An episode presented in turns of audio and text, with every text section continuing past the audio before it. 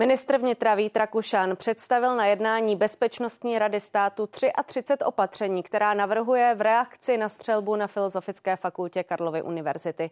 Má se například zpřísnit dohled nad držením zbraní a propojit různé registry tak, aby rizikové chování kohokoliv mohlo být včas zachyceno.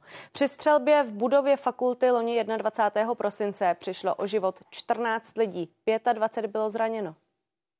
To, co jsme dneska dostali k dispozici, je první materiál. První souhrný materiál a policie ho bude rozpracovávat. Policie také do toho zmíněného června letošního roku předloží komplexnější materiál v nějakém dlouhodobějším horizontu, eh, který dopodrobna vyčíslí ty jednotlivé náklady, eh, rozpočtové nároky nejenom na tento rok, ale na nějaké střednědobé i dlouhodobé období.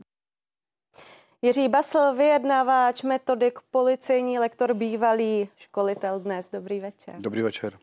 33 opatření, která se mají týkat policie, hasičů, ministerstva zdravotnictví, MŠMT. To jsme slyšeli. Máme v Česku tolik mezer v bezpečnosti?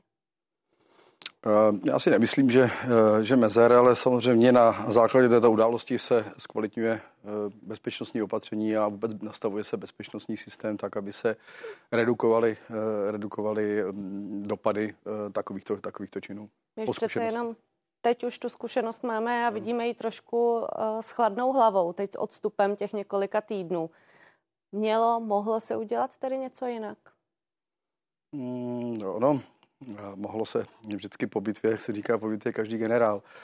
Když bych to eh, schrnul, tak eh, samozřejmě mohlo, mohlo se, když bychom se dostali nějakou bazální nebo základní bezpečnost těch samotných organizací, tak, tak zlepšit povědomí o tom, co to je ta, ta samotná ochrana toho měkkého cíle. To znamená, ano, více školit, spíš zaměstnance, studenty, když to teď vezmeme na tu školu, mezery vidím ve výcviku a v tom, v tom vzdělání těch eh, organizací a vůbec nastavení jejich vlastní vnitřní bezpečnosti při takovýchto událostech. Od té doby, co se to stalo, eh, veřejnost hodně vášnivě diskutuje právě o tomhle tématu, co se má a nemá hmm. jinak dělat. Ty rady jsou různé. Jakou největší hloupost jste slyšel vy ze svojí profesní zkušeností? Hmm, nevím, jestli jsem slyšel, slyšel nějakou, nějakou hloupost.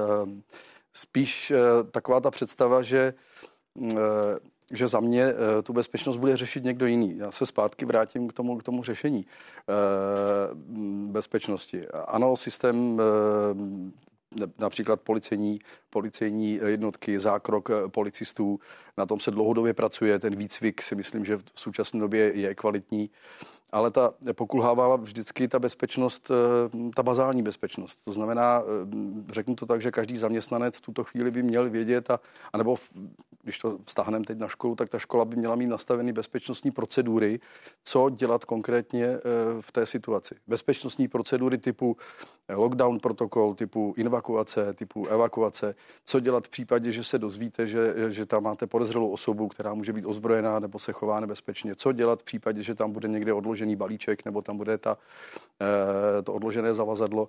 Ty protokoly musí být prostě dobře nastavené a ta škola, no, teď to vztahuji na tu školu, není to jenom škola samozřejmě, musí toto mít nacvičeno a, a musí s tím být každý zaměstnanec prostě srozuměn a vědět, co má konkrétně on dělat. Vy jste měl takové cvičení v nemocnici v Motole nedávno. Nebo... Nejenom, nejenom vojenská nemocnice, dělali jsme v Motole, dělali jsme, spolupracujeme třeba s Prahou 11, kde jsme mm, dělali školení na několika školách a pak jsme dělali celkové cvičení. No a co je ten úplný základ, co tam lidem říkáte? Přiběhne někdo, uh, přiběhne, přijde někdo eh, se zbraní, vytáhne tu zbraň, začne křičet, začne základ, rozkazovat, co potom? No, ten základ, úplně základ je, jak se dozví, dozvíte, že ta nebezpečná situace v tuhle chvíli probíhá nebo nastala? To znamená, teď se budeme bavit o nějakém vyrozumívacím systému, který by zase, ta třeba škola, nemocnice, která musí mít nastavený, tak eh, který se spustí a spustíte tím nějaký protokol bezpečnostní. To znamená, jak se dozvíte, že teď momentálně probíhá například nějaký útok. Uh, ono vyhodnotit to, že v tuto chvíli například tam je někde střelec, uh, prakticky někdy, nebo nelze, nelze nemusíte, nemusíte slyšet střelbu, nemusíte se to dozvědět, ale měli byste se měla byste se to dozvědět uh, na základě nějakého spuštěného třeba alarmu.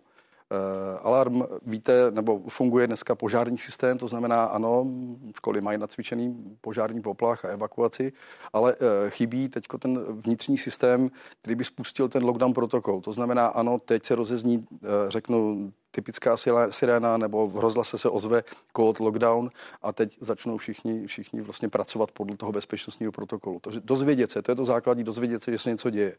Když došlo ke střelbě v nemocnici třeba v, v Ostravě, tak velký problém, jak uh, tuto informaci přenést právě pro zaměstnance, aby, aby mohli nějak, nějakým způsobem reagovat.